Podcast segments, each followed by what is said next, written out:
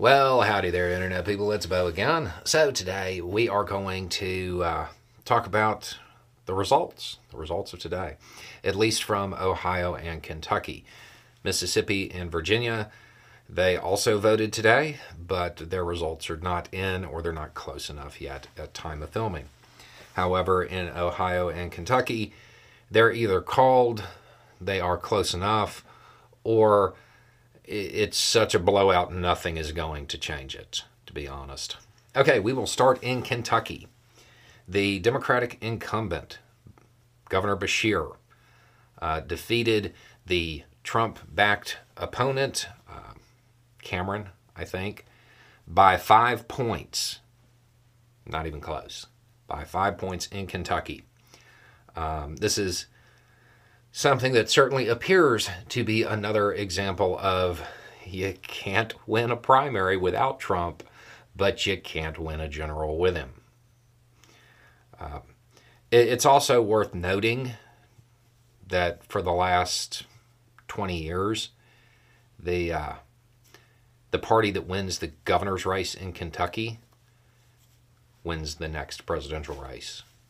If you care about those kinds of uh, trends um, I'm sure that's going to ruin some people's nights. Okay, so you have that five points. Now, in Ohio, reproductive rights will be enshrined.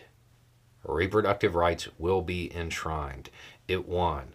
Uh, this was very much opposed by the Republican Party, so much so that they actually tried to raise the threshold so, you know, the commoners couldn't vote for what they wanted and they had to defer to their betters.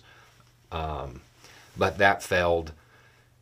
The uh, reproductive rights won in Ohio by 10 points.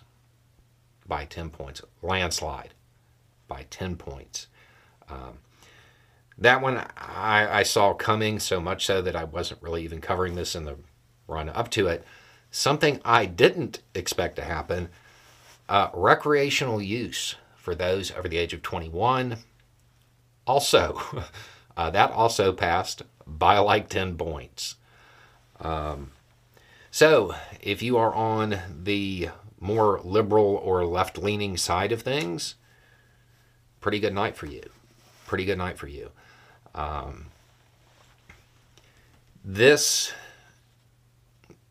this occurring in Ohio and Kentucky, these results, as you are in just inundated with uh, polling for the next six months, maybe remember this. Temper the polling with this. It might be worth uh, worth keeping in mind. Uh, now in Mississippi, it's too uh, too early to call, but it, it does not look good for the Democratic candidate for governor. In Virginia, looks pretty uh, pretty even split so far about what would be expected. The only race I have been following closely is uh, Susanna Gibson, and at time of filming, she's up by two tenths of a point. Um, I actually really want to see her win, not because of any particular policy stance or anything like that. I just I don't like the way they uh, attacked her. It, it's really totally out of spite. I just want to see her win for that reason. Um, but we'll have to wait until maybe tomorrow before we can talk about those results. But Kentucky and Ohio, I, I think they, uh, I think that may be sending a clearer message than any polling. Anyway, it's just a thought. Y'all have a good day.